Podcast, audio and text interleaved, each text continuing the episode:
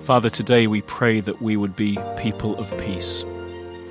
We give thanks that Jesus gives us peace beyond our understanding. We thank you for a deep inner peace that comes from knowing you. We thank you that whatever we may be facing, we can stay in peace. We pray, Lord, that you'd help us to deal quickly with anything that disturbs our peace, to put right any wrongs, to ask for forgiveness quickly. And today, Lord, we ask that we might be carriers and sharers of this peace. May our peace overflow to others. May the peace of God be received and enjoyed by others today because of our peace.